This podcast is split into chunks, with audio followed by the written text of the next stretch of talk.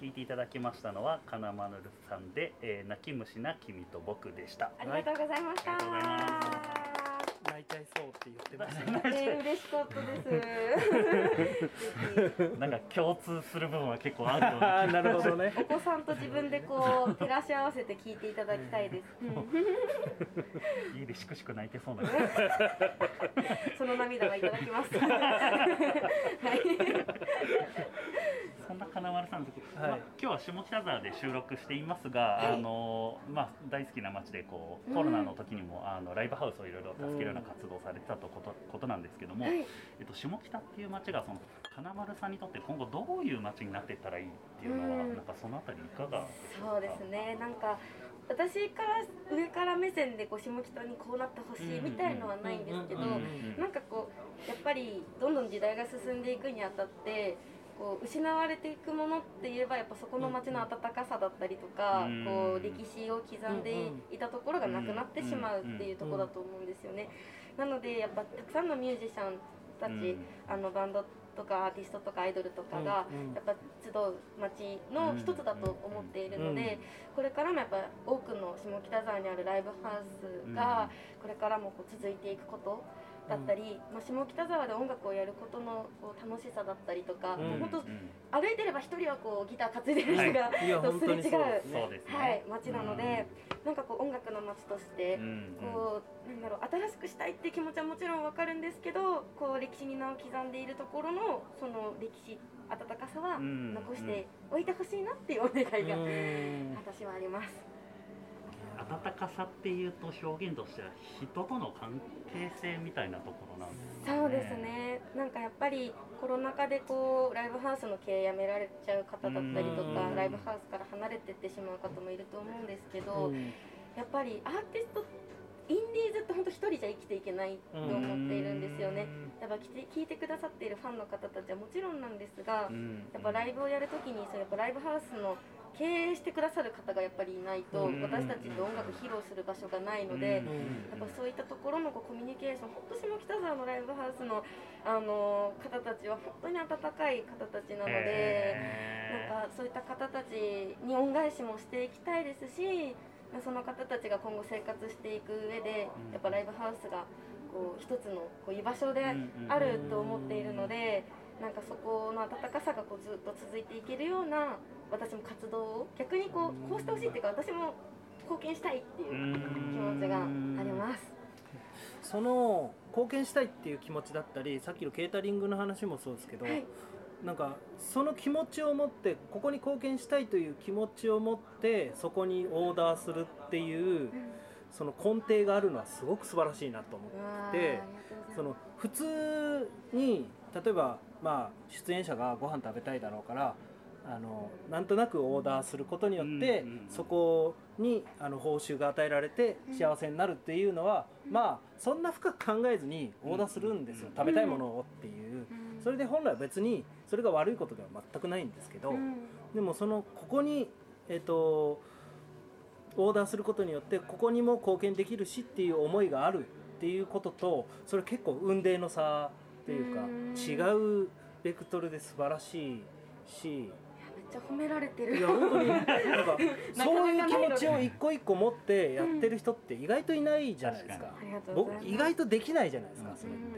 だからすごくいい素晴らしい活動をしてるなと思いました。なんか最初その配信だったりその、ね、ネット上のいろんな活動から始まってるのにも、と思うんですけど、うんうんうん。やっぱそういうなんか実際のライブハウスとかでの活動もそうやってより重要視してるってなんか応援したくなっちゃうんですうわーありがとうございます。ファンが一人増えた。あファンをファンを増やして帰るっていう。そんなそんな福田さんに聞きたいんですけども、あのうん。うん金丸さんはミュージシャンとしてこうそういう気持ちみたいなこう期待を込めてこう今話いただいたんですけども、はい。そのこうライブハウスの店長として福田さんはなんかどういう今の言葉を聞いていやでもそういうふうに思って活動してくれてる人も実際にそれで、ね、バイトのシフトに入れる人が1人増えたりとかその飲食店だったりうん。あとイベントが1日あればそこの働けるバイトの人が増えたりででそれがやっぱないとその子がバイトできなくてもう一回じゃあ今コロナ中だから辞めますって言って辞めて、うん。せっかくちょっと育ってきた人もいなくなって、うん。じゃあ実際また元に戻って始めるぞっていう時に、やっぱり始められなかったりすると思うんですよ、うん。だから本当、うんまあちっちゃいことのようで本当にそういううん。ちょっとずつのことが本当にもう一回戻ってきた盛り返す時にすごい力になる、うん。本当、あありがたいなと思す。すごいなんか泣い泣いちゃいそうこの話をこまあでもできないのでなかなそんなか。こでもそこまで考えなくても本当に純粋に、まそうですね。あアーティストとしてそういう活動に集中してほしいなとも思いますけど、うん。うんだからもうそれはもうライブハウスはライブハウスでそれの面はまあ頑張るんで、うん。まあね、そこまで気気を使わせないようなっていうのもまあ思ってますけど、根底の軸はそううんね福田さんもきっとそうなんでしょうけど、うん。その上でこうねどういうお互いこううん交わり方ができるかっていうことは今後なんかね話していく話。キュンはお弁当とかも始めたりしてるんで。うんそうそうそうライブハウスそなのにお弁当を作りやすい、そううん。それはまあ時々買いに来てくれる人とか、う美味しそうなんですよね。あと違うライブハウスでワンマンなのにちょっとお弁当だけ急に頼むとか、アーティストもいてくれたりするんで、まあ本当にそその度はありがたいなと思って。そう。面白いですねたくさんの人に聞いてほしいこれは本当に。なんかライブハウスの状況なんか大変大変って言ってもやっぱお客さんってあんまりわからないうん方が多いと思うので、もうこの直接こう生の声が聞けるっていうところも本当に皆さんに聞いてほしいなって思いました。ううん最後の質問の前に1個だけ急にこう話聞きながら金丸さんに聞いてみたいと思ったんですけども、うんうん、くつろぐ時って何してますか？あの急なそう。あのなんだろう。今日ねあ確かに。の初めて来ていただいてお会いさせていただいて、うんいつの間にか金丸さんが回してるみたいな状況になってて、ぐらい 僕ら3人すごいなって思いながら話聞いたんですけど、くつろぐ時。う。ん、自分でリラックスする時のこう過ごし方をがすごいこうはい。ずっとこうピーッとこうね整理して喋っていただけてるのいでやなんか私結構そのファンの方に言われることのナンバーワンが休んでなんですよ。あやっぱりあの私常日頃動いてたいっていう人間でで実はその2週間前ぐらいに娘の保育園がクラスターになってしまってうん。私も娘もコロナになっちゃったんですよ。で2週間家から出れないあ10日間10日間家から出れないっていう課題があって私もちょっとまあ高熱とか出たんですけどやっぱり落ち着かなくて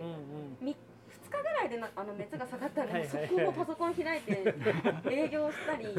ワンマンの電話したりとかなんかユニットのことで動いたりとかめちゃくちゃしちゃうんですけどへだから休んでって言われた時にじゃあ今日休んでみますって言って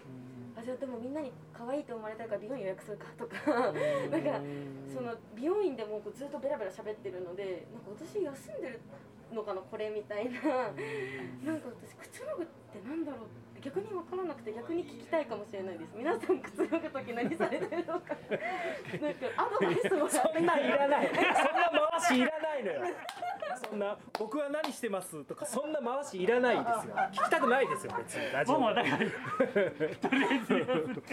すか。でも何してんだろうと思いましたけど。いやでもやっぱし仕事柄ってやっぱライブハウスのブッキングとかなんて、うん。やっぱ起きた瞬間からあのとかでも夢とかでもあのバンドとあのバンドやったら面白いねとか思いながらメモしたりとかなんで、うんでもそっちの方が結局落ち着くってことでしまあそうょその動いてる方があのなんかこうホッとするそれが落ち着くにつながってる、逆にうん。どっかことなんだ旅行とかいつパソコンも何もなくて、はいはいはいとかなるとあの返事もう今来てるかもしれない。わかりますわかります。そっちの方がまあ不安になっちゃうんですよね。これを仕事人間と言われることもあるかもしれないですけど、うん。多分この人たちはそうなんですよそれによってリラックスを得てるタイプなんかやりたいことと近いんでしょうねきっとあそうだと思います。いやでもめっちゃおすすめなのがそのなんか旅行とか行ってパワースポット私行くの好きなんですけど、なんかはい。そこでこういろいろ研ぎ澄ました後に営業のメールを送ると絶対通るんですよ。へ なのでこれやりたいってこう思った時に旅行中だからやっちゃダメだと思うんですけど、うんいや今しかないと思ってやると意外と通るっていう自分のルなるほーティンがあどって。でそれで一個大きな仕事が決まったりとかするかもんでしれないなか多分このバンドをき決めたいっていう時はそのバンドの音楽を聴きながらなんか何回か聴いて聴きながらメール。それは大事ですやっぱ思い思いが宿るんですよね、ちゃんと言葉に。自分と向き合って整える方が大事ってこと。そういうことじゃないですか、そうですね。だから普通だったら無理だろうお前ぐらいの大きさだ規模感ならって思われることもいややってみせるって思っちゃうんでなんか金丸でもあやっぱそういう姿をやっぱ見せたいんですよね。こうこれからこうなんだろうママで子供を産んで好きなことやったり音楽でインディーズでこう売れないからやめようかなって思ってる人たちにもいや周りに何か言われても本当関係ないから本当自分のやりたいことをやってほしい諦めないでほしいっていう気持ちがあるので日々やっぱ癒しイコール仕事なのかもしれな。ないるほど。素晴らしい。はい。でも逆にもうこういう人は休んじゃダメです。うん。そうですね。あの休んだら不安になるタイプなん魂で。がこう抜けてっちゃうんで、なんか友よさんを思い出しました。あの出ていただいた。あの以前ラジオのゲストで出ていただいた方も3つの仕事をやっていてえー。あのラライター、はい。あの旅行雑誌とかのライターとバーの店長ごい。あとヨガのインストラクター、えー、これを3つのルーティンで組んでそれによって自分のそのリラックス効果も得てるっていう。素晴らしい。で休みなくこう。月から日までそのスケジュールが埋まって回していやわかりますなんかストレスなく楽しくく生きてますみたいな寝ることは大事だなっていうのはあ思いあましたね。だそれこそ本当夢の中で仕事するじゃないですけど なんか何にも寝てる感覚もないでバタバタ動いてる時はうまくいかないので睡眠は取るように最近心がけてます。はいちょっとあのもう聞けば聞くほど取りそうですね。なんかもういろいろお話ししたいことがあるのでなんかね、うん。せっかく今日あのいろんなお話ししていただいて、えっとはいライブハウスうん。ね、コロナ中にこう下北のライブハウスなんとかみたいな活動もされてる金丸さんなので、はい。えーね、せっかく今日こう出会った福田さんであったりあっちゃんとかがまた何かね、うん一緒におしゃべりましたりた何かできる機会が本当に今後あればいいなと。はいなんか思ついました。ながりを大事にしていきたいです。はい、ということで、はいえっ、と最後の曲か、はい。はい。はいはい、ごご紹介いただいていいでしょうか。まああの先ほど田原さんからお話しあったようにこういったあのララジオであのあ淳さんと、え。ー福田さんとごめんなさい。うん福田さんとお会いできてこのつながりっていうのは私本当にお一人お一人のつながりを大切にしたいって思っておりましてそこから通ずる曲なんですけれども、えっと、2021年の、えー8月24日にファーストシングルをリリースした表題曲でミュージックビデオにも私の大好きな下北沢の街並みを映したりとかであのたくさんの方に届いてほしいなと思っている曲でもありあの出会ってくれた方たちへのつながりとそして日々の感謝を込めた楽曲となっております。聴いてください。金丸でサークル